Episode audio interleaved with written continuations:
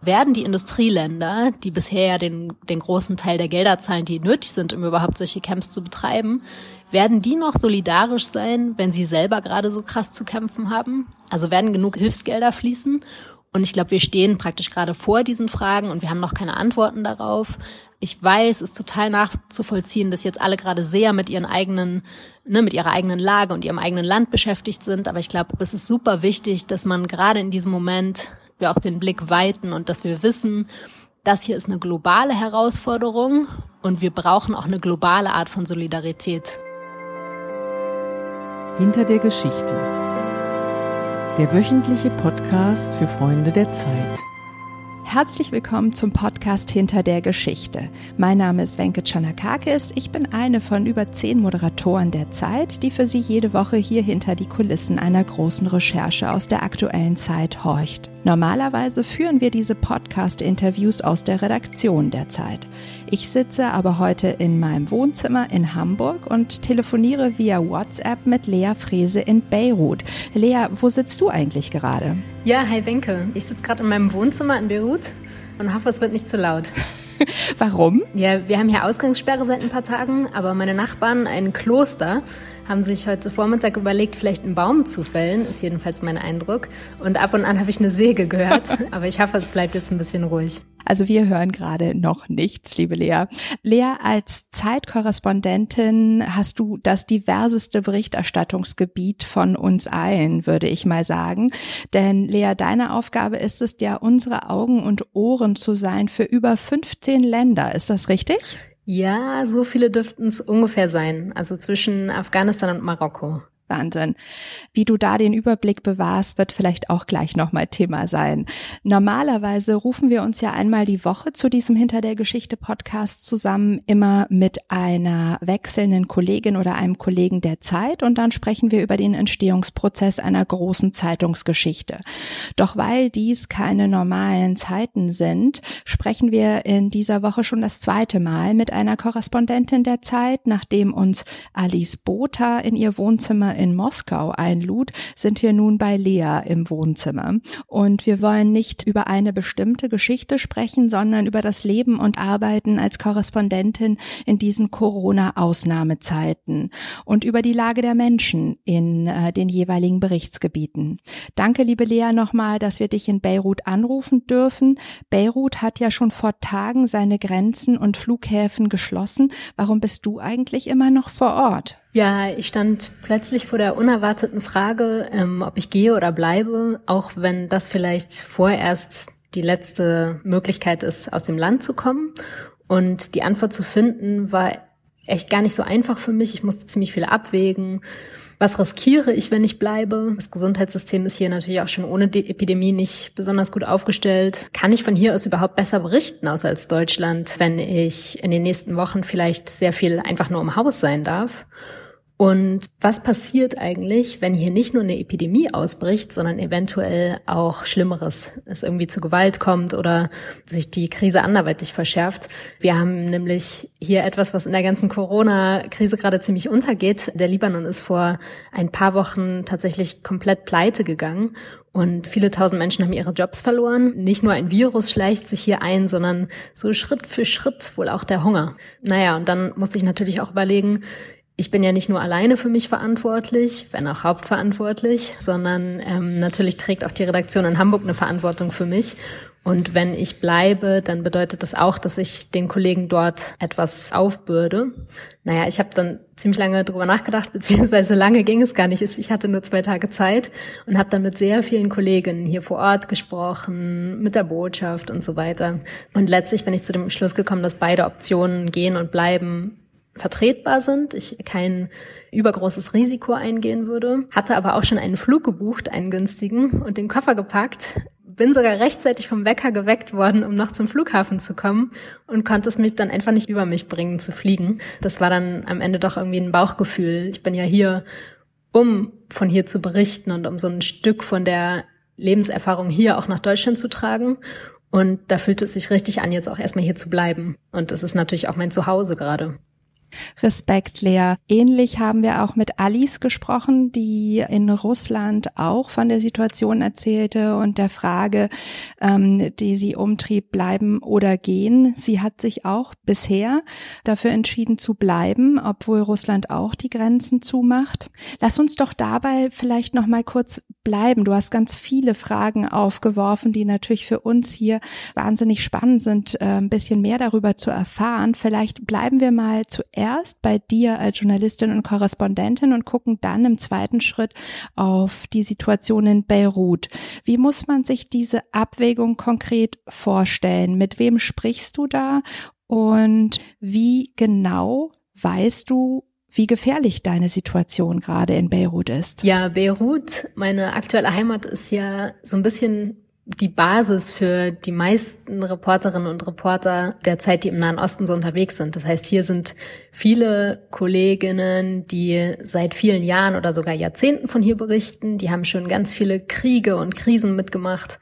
Mit denen habe ich viel gesprochen in den letzten Tagen, die, die ich von ihnen kenne.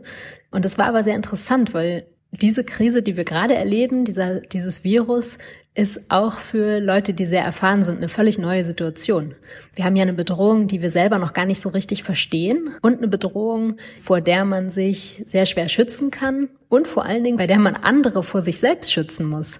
Also wenn man in einem Krisengebiet, in einem Kriegsgebiet zum Beispiel unterwegs ist, dann geht es ja vor allen Dingen darum, sich selber und die eigenen Mitarbeiter oder vielleicht auch irgendwie die Zivilisten, denen man begegnet, möglichst gut zu schützen. Aber in diesem Fall sind ja irgendwie, ist man, kann man eine Gefahr sein, auch wenn man es gar nicht, gar nicht sein möchte. Also, ne, wenn ich irgendwo hingehen würde zu einem Interview, dann würde ja nicht nur ich mich potenziell anstecken, sondern ich könnte auch ungewusst jemanden anders anstecken. Und das ist dann, das macht es so ein bisschen unübersichtlicher als vorher. Ja, man ist sozusagen sowohl potenzielles Opfer als auch Überträger, fast Täter, ja. Sag mal, Lea, wie muss man sich dann deinen Arbeitsalltag gerade vorstellen? Bist du größtenteils in deiner Wohnung? Wie sprichst du mit Informanten, mit Kollegen? Ja, ich musste ein bisschen schmunzeln. Im Libanon ist tatsächlich so dieser bisschen Alarmzustand zu Corona schon viel früher eingetreten als in Deutschland. Und als es bei euch irgendwie noch alles ganz ruhig war und wenn ich mal mit Familie gesprochen habe oder auch mit den Kollegen, war alles noch so, war das noch nicht so richtig Thema und man war irgendwie noch bei ja, war noch mit anderen Gedanken beschäftigt. Ähm, da ging das hier schon lange los. Also die Schulen sind hier schon seit Anfang März geschlossen. Viele Geschäfte haben auch geschlossen. Und das lag, glaube ich, hier auch daran, dass Corona nicht die erste Krise war, sondern die eigentliche Krise war hier gerade eine sehr starke wirtschafts- und politische Krise. Die hatte schon sehr vieles zum Erliegen gebracht. Und dann war Corona, ich glaube, dann war die Regierung einfach schneller willens, auch wirklich so starke Schritte zu Corona zu ergreifen, weil das auch so ein bisschen überdeckte, dass man gerade eigentlich eine, eine schwere eigene Krise zu verantworten hatte. Naja, und mein Arbeitsalltag hat sich seither schon ziemlich verändert. Ich bin es gewohnt, im Homeoffice zu sein versuche aber auch immer viel rauszukommen und treffe viele Gesprächspartner, hier vor allen Dingen auch zum Beispiel in Cafés oder so, weil es hier wenig öffentlichen Raum gibt. Und das ist, hier so üblich. Es spielt sich einfach sehr viel draußen ab. Das geht jetzt schon seit ein paar Wochen nicht mehr dann hat sich der Kreis, in dem man sich bewegt, immer weiter verkleinert. Also irgendwie so, ich habe noch Freunde getroffen, ich war auch noch draußen, um ein bisschen Szenen einzufangen und so, aber man versuchte immer weiter Abstand zu wahren. Und es war am Anfang auch recht interessant, weil es irgendwie schwierig war, diese Art von Gefahr auch in Deutschland zum Beispiel der Redaktion zu kommunizieren, weil wir ja alle noch nicht so richtig wussten, was das jetzt mit Corona auf sich hat. Und irgendwie gab es ja auch viele große andere politische Baustellen. Und dann kam das irgendwie erst mit Verzögerung in Deutschland an und dann war auf einmal, waren dort auch alle so sehr absorbiert einfach mit der Lage in Deutschland selbst. Das heißt, jetzt gerade zum Beispiel kann ich ja schwerlich andere Themen noch anbieten der Redaktion. Ja, das glaube ich. Der Blick ist einfach ganz eng, weil man auch nicht genau sieht, ab wann man überhaupt wieder für die Zukunft vorplanen kann, wann dieser Ausnahmezustand sich irgendwie widerlegt. Sprich, du triffst deine Leute nicht mehr, mit denen du sprechen musst, draußen im Café, sondern machst das digital. Funktioniert das reibungslos im Libanon? Ja, ich glaube, wir sind hier im Zweifel sogar fast so ein bisschen mehr darauf eingestellt. Ich musste in den letzten Tagen oft daran denken, wie wir in den letzten Jahren zu Syrien berichtet haben. Das ist ja ganz viel der Fall. Ich zum Beispiel bekomme kein Visum für Syrien. Ich war nur in bestimmten Gebieten, wo man keines brauchte und so weiter. Das heißt, oft ist die Berichterstattung, also sich ein Bild der Lage zu machen, basiert schon sehr lange an irgendwie alten, vertrauten Kontakten, die man dann weiter über WhatsApp anruft oder über Vermittlung, ne, dass irgendwie mir wird jemand empfohlen, den rufe ich über WhatsApp an und so und man ist es total gewohnt. Also ich mag ungern verallgemeinern, aber es ist schon so im, im Nahen Osten im Allgemeinen sind die Leute sehr WhatsApp-affin. Also ich habe auch irgendwie die Nummern von irgendwelchen Staatssekretären oder Ministern und dann schreibt man denen halt auf WhatsApp. So, da läuft eine Interviewanfrage oft auch einfach nicht formell per E-Mail und geht erstmal ins Vorzimmer und so weiter, sondern man ruft halt halt so lange an, bis jemand abnimmt. Und dann verabredet man sich, wenn möglich, oder er stellt die Fragen sofort. Und insofern bin ich daran, glaube ich, fast ein bisschen mehr gewöhnt als die Kollegen in Hamburg. Das klingt jetzt auch eigentlich ganz munter, trotz Isolation, Lea. Aber dennoch, wie kommst du ganz persönlich, darf ich da mal ganz nah nachfragen, damit klar, dass du jetzt eigentlich kaum mehr das Haus verlässt und auch wenn du es gewohnt bist, viel über WhatsApp zu machen, brauchen wir ja als Menschen, als Säugetiere schon auch einander. Wie gehst du ganz persönlich als Lea Frese damit um? Alice erzählte, dass sie Katzen hat, das tröstet total. Wie gehst du als Korrespondentin jetzt damit um? ich habe Schnittblumen gekauft. ähm, also ein Grund dafür, also ein kleiner von vielen Gründen dafür, dass ich geblieben bin, war auch, dass ich wusste, hier habe ich irgendwie ein Netz von Leuten, denen es ähnlich geht. Also ich habe viele andere Journalisten oder auch Leute, die was anderes machen, aber so meine engsten Bezugspersonen, da wohnen viele recht in der Nähe, bei Roter Zirkel sind da klein und hier ist es so, es gibt jetzt eine Ausgangssperre. An bestimmten Orten weiß man auch, dass die Polizei im Zweifel irgendwie Strafzettel verteilt, wenn man rausgeht. Aber es ist noch so ein bisschen so ein allgemeiner Konsens, wenn man alleine geht und zum Beispiel irgendwie abends eine Runde um Block joggt oder irgendwie zu Fuß mal eben zur Apotheke geht oder einkaufen oder so, dann ist das alles noch okay. Und das war ehrlich gesagt für mich auch ein beruhigender Faktor zu wissen, so meine Leute sind in der Nähe, wir sind auch sehr solidarisch miteinander. Das ist total schön hier, also irgendwie dieses Gefühl von oder dieser Eindruck von Konkurrenz, weil wir doch alle Korrespondenten sind und so, den hatte ich hier noch nie. Man hat sich schon immer geholfen. Ich glaube, das liegt auch daran, dass wir alle oft in Situationen sind, die sehr unübersichtlich sind und man weiß, man ist einfach sehr dankbar, wenn man helfen kann und wenn, man, wenn einem geholfen wird. Ja, und insofern, also Seit ich die Entscheidung getroffen habe, dann wirklich zu bleiben, geht's mir total gut. Die zwei Tage vorher mit dieser Abwägung, die habe ich schon als sehr, sehr stressig empfunden. So ein Limbo, so eine Unsicherheit, das ist ja oft, dann, ne, dann kann man sich auf nicht so richtig einstellen. Und ich finde, das setzt mir mehr zu oft als so, jetzt habe ich mich entschieden, jetzt habe ich mich an die Arbeit gemacht und jetzt sitze ich wieder viel am Telefon und äh, versuche Sachen in Erfahrung zu bringen und schreib und telefoniere dann viel mit Freunden oder so. Gibt es schon ein Corona-Ritual, was ihr habt? ich glaube, dafür ist die, ist die Lage noch zu jung, aber ich musste ein bisschen schmunzeln, dass auf einmal auch Leute anrufen, die sonst, die sonst nie anrufen. Wer zum Beispiel? Also so Kollegen hier, die man sonst so, ne, die trifft man dann immer in der gleichen Bar und dann trinkt man Bier zusammen oder so. Und jetzt auf einmal irgendwie, gestern rief mich ein Freund an und so, der hat mich, glaube ich, noch nie von sich aus angerufen und wollte einfach mal sprechen. und das war irgendwie, das ist dann auch ganz schön, dass das dann, dass man auch weiß, dass das gemacht wird und dass man es selber machen kann. Und äh, Fun Fact, ich glaube, wir wussten alle nicht so genau, wie das aussehen wird hier mit den Lebensmittelgeschäften und ob die nicht doch irgendwie dann auf einmal von hier jetzt auf gleich irgendwas zumacht. Und wir hatten, glaube ich, alle ziemlich viel eingekauft. Und jetzt erzählen wir, also selbst ich, die wirklich sehr kochfaul ist und wirklich unbegabt, habe jetzt angefangen, sehr viel zu kochen und habe jetzt schon ganz viele Tupperdosen mit Suppe in meinem Gefrierfach. Und ich habe nicht gedacht, dass mir das in meinem Leben mal passiert. Das ist sehr vorausschauend von dir, liebe Lea. Du sag mal, wie muss man sich denn die Absprache Sachen mit der Zeit jetzt vorstellen, wenn wir von der ganz persönlichen kochenden Lea wieder auf die reportierende umschwenken?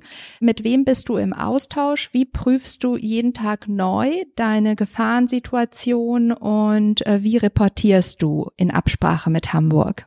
Also wir sind sowieso ja recht regelmäßig in Kontakt als Korrespondenten mit Hamburg, wobei ja wahrscheinlich kommt immer so drauf an, wie, wie akut Sachen gerade sind.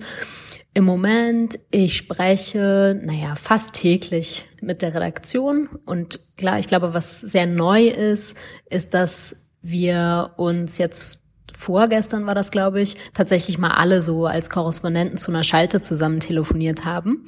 Und das haben wir vorher nie gemacht. Wäre vielleicht gar nicht so schlecht gewesen ab und an. Aber das ist natürlich immer auch sehr zeitaufwendig und so. Man muss alle zusammenkriegen. Und das war eine sehr schöne Erfahrung. Wir hatten dann alle so eine Videokonferenz, wobei mein Internet meistens zu schlecht ist für Video. Deshalb bin ich dann immer nur mit Ton dabei. Was den Vorteil hat, dass man in Pyjama sein kann. Und genau, dann haben wir uns alle, haben wir glaube ich fast zwei Stunden gesprochen und uns echt ausgetauscht. Wie ist die Lage gerade bei jedem? Das ist ja interessant auch in dieser Krise, dass sie das erste Mal vielleicht wirklich alle betrifft, aber alle zeitversetzt. Ne? Also die China-Korrespondentin, die hat das Schlimmste schon durch. Alice in Russland, äh, der steht gerade die Entscheidung bevor, die ich vor ein paar Tagen getroffen habe und so. Das ist interessant, weil man sich dann so austauschen kann und weil wir natürlich alle in sehr unterschiedlichen Systemen auch leben, also politischen Systemen, die sehr unterschiedlich darauf reagieren. Apropos, Alice hatte uns auch erzählt, was natürlich der gravierende Unterschied ist von Corona bei ihr und bei uns hier in Deutschland jenseits des Zeitverzugs jetzt, sondern ist natürlich auch das politische System. Ob man diese Ausnahmesituation in einer Autokratie oder in einer Demokratie erlebt. Wie stabil sind denn die politischen Situationen bei dir gerade für diesen Ausnahmezustand? Ja, in meinem Fall erlebe ich diese Krise eigentlich in einem System, das gerade implodiert war. Das heißt, eigentlich ist es hier so nicht wie, wie betrifft Corona das ist, oder wie reagiert das System auf Corona, sondern wie reagiert das nicht vorhandene System auf Corona. Und was ich jetzt mhm. bisher beobachten konnte und leider noch nicht so richtig ausrecherchieren, weil doch alles jetzt sehr schnell ging und sehr viel anderes auch zu tun und zu organisieren war, ist sehr spannend. Im Libanon sind tatsächlich für mich vollkommen überraschenderweise die Infektionszahlen bisher noch recht stabil und niedrig. Das heißt, Libanon, wenn die Zahlen so stimmen und also bislang sieht es einigermaßen verlässlich aus, hat es geschafft, die Kurve noch recht flach zu halten, von der wir alle ja weltweit jetzt sehr viel reden. Und ich habe mich in den letzten Tagen versucht, dann ein bisschen umzutun. Ich war auch vor einiger Zeit noch bei der einzigen Corona-Klinik im ganzen Land und habe mir einmal kurz im Vorbeigehen mit Sicherheitsabstand angeguckt, wie das da so aussieht und irgendwie dann am Telefon auch mit Pflegern gesprochen und so. Ich war jetzt gestern noch beim libanesischen Roten Kreuz, die so praktisch an der Frontlinie im Kampf gegen Corona stehen und unter anderem die nationale 112 praktisch betreuen und auch sämtliche Krankentransporte organisieren und jetzt natürlich mit Schutzkleidung und so. Und es war interessant dazu hören, ich habe mit dem Verantwortlichen gesprochen und der sagte, er hat Anfang Januar von dieser neuen Krankheit gehört und er sagte, ich wusste, wenn wir nicht ganz vorne dabei sind und nicht richtig vorbereitet sind, dann ist hier sofort Himmel und Hölle los, weil wir haben ein System, das nicht richtig funktioniert, das wissen wir. Das heißt, wir müssen alles tun, um den Krankheitsepidemieverlauf möglichst langsam zu halten.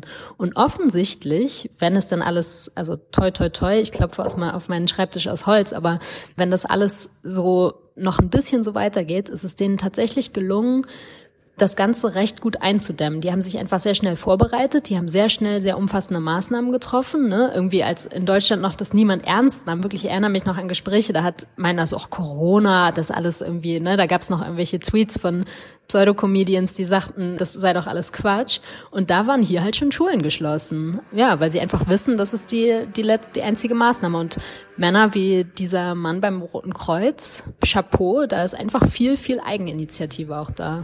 Wie muss man sich das vorstellen? In Beirut selbst in der Großstadt kann ich mir das fast noch vorstellen. Aber der Libanon ist ja auch Herberge für viele Flüchtlinge, oder? Total. Und das ist, glaube ich, die große Katastrophe, die droht und die sich auch mit einiger Sicherheit nicht vermeiden lässt und nicht aufhalten lässt. Ich war auch noch in einem der Flüchtlingslager vor nicht so langer Zeit und habe mich mal umgetan.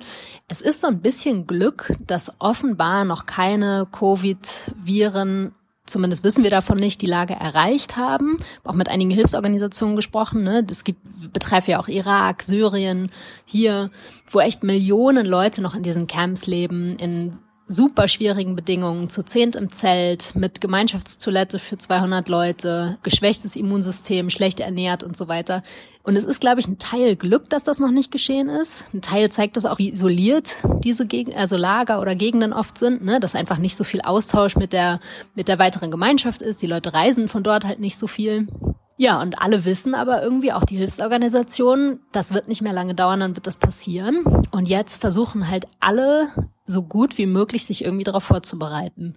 Und ich glaube, es gibt da so ein, so ein paar Punkte, die sehr interessant sind und, glaube ich, die uns nicht so bewusst sind. Mir sagte zum Beispiel ein Vertreter einer Hilfsorganisation, das sei ja das erste Mal, dass die Helfer selbst auch eine Gefahr sein könnten. Ne? Also das ist total interessant. Das heißt, da steht man vor neuen Herausforderungen. Und die andere Frage ist dann, werden die Industrieländer, die bisher ja den, den großen Teil der Gelder zahlen, die nötig sind, um überhaupt solche Camps zu betreiben, werden die noch solidarisch sein, wenn sie selber gerade so krass zu kämpfen haben? Also werden genug Hilfsgelder fließen? Und ich glaube, wir stehen praktisch gerade vor diesen Fragen und wir haben noch keine Antworten darauf. Ich weiß, es ist total nachzuvollziehen, dass jetzt alle gerade sehr mit ihren eigenen, ne, mit ihrer eigenen Lage und ihrem eigenen Land beschäftigt sind. Aber ich glaube, es ist super wichtig, dass man gerade in diesem Moment wir auch den Blick weiten und dass wir wissen, das hier ist eine globale Herausforderung und wir brauchen auch eine globale Art von Solidarität. Es geht nicht nur um die Schwächsten schützen im eigenen Umkreis, ne, die Alten, die mit geschwächtem Immunsystem, sondern es gibt, geht auch darum, die Schwächsten zu schützen im, im globalen Zusammenhang. Was für ein Appell. Danke dafür. Ähm, du, liebe Lea, jetzt hast du vom Alltag eben schon kurz erzählt, wie das in Beirut bisher, knock on wood, relativ flach nur verlaufen ist.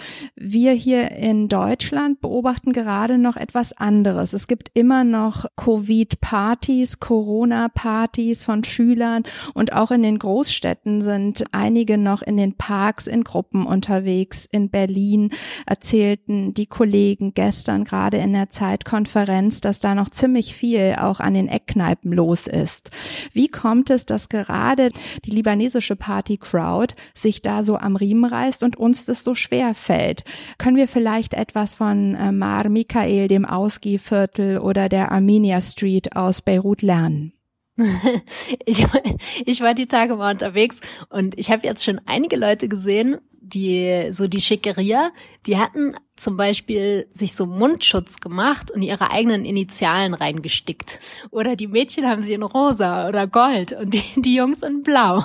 Ich glaube, das hört sich vielleicht ein bisschen lächerlich an, aber vielleicht haben einige Leute hier einfach ganz lustige Wege gefunden, so den Partydrang und irgendwie den, so die Passion für das etwas Ausgefallene einfach für eine Zeit mal vom Dancefloor ins eigene Zuhause zu verlagern. Und ich würde nicht darauf schwören, dass es hier keine Corona-Partys gibt und so weiter, aber also bisher ist das Ausgehviertel auf jeden Fall einfach ruhig, es ist auch einfach alles zu. Und ich glaube, die Leute hier haben einfach, vielleicht anders als in Deutschland, die wissen, wenn es hier richtig losgeht, dann ist da keiner, der ihnen im Zweifel helfen kann. Und ich glaube, in Deutschland muss man dieses Gefühl wir sind auch mal wirklich ausgeliefert, muss man einfach noch lernen. Man ist so daran gewohnt, so im Zweifel ist da immer noch die Krankenversicherung und das mit dem Krankenhaus, das klappt schon alles und so. Und ich glaube, die Tatsache, dass das vielleicht in diesem Fall nicht so greifen kann, ist einfach noch nicht so richtig angekommen. Und da kann man, glaube ich, ein bisschen von hier lernen.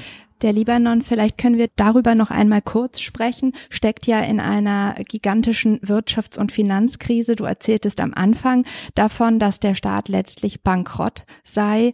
Wie muss man sich da jetzt die Konsequenzen vorstellen und wie kann das Gesundheitssystem das perspektivisch weiter schultern? Also, kurz bevor Corona so ein Ding wurde, bin ich nochmal äh, in den Norden des Libanon gefahren, äh, nach Akkad. Das ist so die, eine der ärmsten Gegenden des Landes.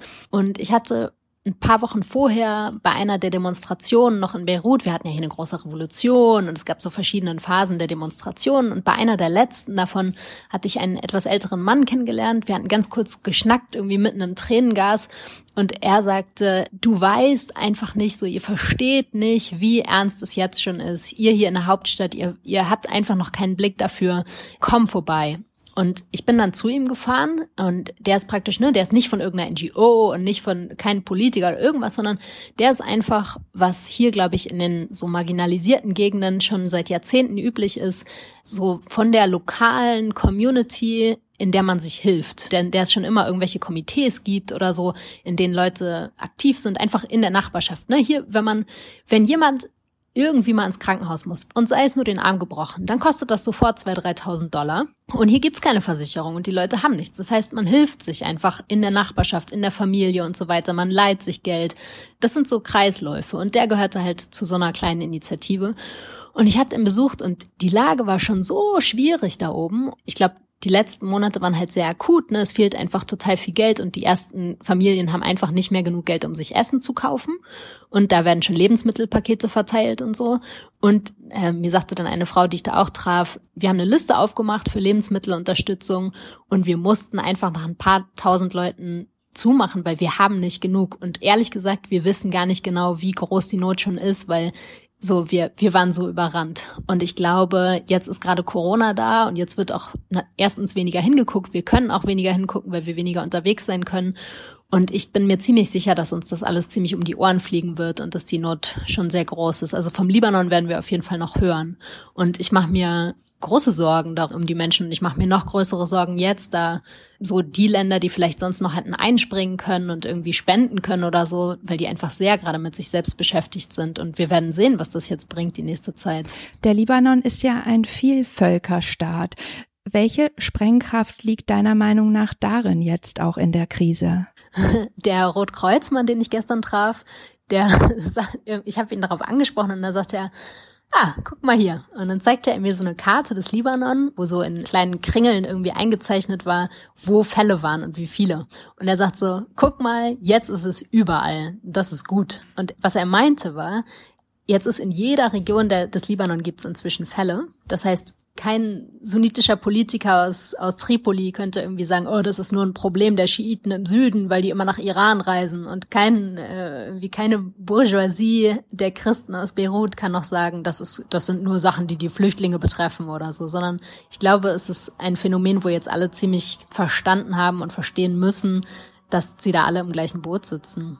Liebe Lea, ich äh, würde dich jetzt gerne noch ganz viele andere Fragen fragen, aber mir wurde gesagt, ich soll diesen Podcast eigentlich so etwa 15 bis 20 Minuten lang halten. Jetzt sprechen wir schon eine halbe Stunde, aber ich hoffe, dass die äh, Hörer da draußen das ähnlich spannend finden und fanden wie ich. Ich konnte einfach nicht umhin, um dir noch ein paar Fragen zu stellen. Vielen, vielen Dank, dass du uns deine Zeit geschenkt hast, trotz Abholzungen da in deinem Garten. Wir haben kaum was gehört. In den folgenden Tagen versuchen wir immer mehr Korrespondenten der Zeit zu ihrer Arbeitssituation als Journalisten und zur Lage in ihrem Berichtsgebiet in dieser Corona-Ausnahmesituation zu interviewen. Es sei Ihnen die Folge mit Alice Botha aus Russland jetzt schon empfohlen und mein nächster Gesprächspartner jetzt hier schon angekündigt. Das wird nämlich Ulrich Ladurner in Brüssel sein. Ihn möchte ich zur Arbeitsfähigkeit des Parlaments und des Brüsseler EU-Apparats befragen. Und nun, liebe Lea, was bringt der Tag jetzt noch für dich? Äh, ja, vielen Dank erstmal für euer Interesse und fürs Zuhören. Ich glaube, ich äh, schwinge mich jetzt mal auf mein Fahrrad. Das ist nämlich meine Geheimwaffe in Beirut für alle Fälle. Auf dem Fahrrad kann man irgendwie immer unterwegs sein. Und ich muss jetzt ganz dringend mal Geld wechseln. Ich habe nämlich bald keine Lira mehr und ich habe gerade gesehen, die Lira hat schon wieder so sehr an Wert verloren, dass ich jetzt noch mehr Geld für meine Dollar kriege. Oh Gott, das ist ein Zeichen dafür, wie schlecht es der Wirtschaftssituation natürlich im Libanon geht. Liebe Lea, bitte bleib auf deinem Fahrrad gesund und weiterhin so munter, wie wir dich jetzt erleben erlebt haben. Es ist ganz wunderbar, dass du weiterhin unsere Augen und Ohren bist. Vielleicht hören wir uns bald auch schon wieder, so dramatisch es ja jetzt gerade auch weitergeht. Liebe Hörer, bitte bleiben auch Sie gesund und solidarisch in diesen isolierten Zeiten. Ich hoffe, Sie kriegen keinen Corona-Koller zu Hause und unser kleiner Beitrag hier zu Hintergrund und Aufklärung und manchmal auch ein bisschen Unterhaltung und Blick in die Welt da draußen gefällt Ihnen ein wenig. Ich verabschiede mich, Ihre Wenke Chanakakis von den Freunden der Zeit. Auf Wiederhören.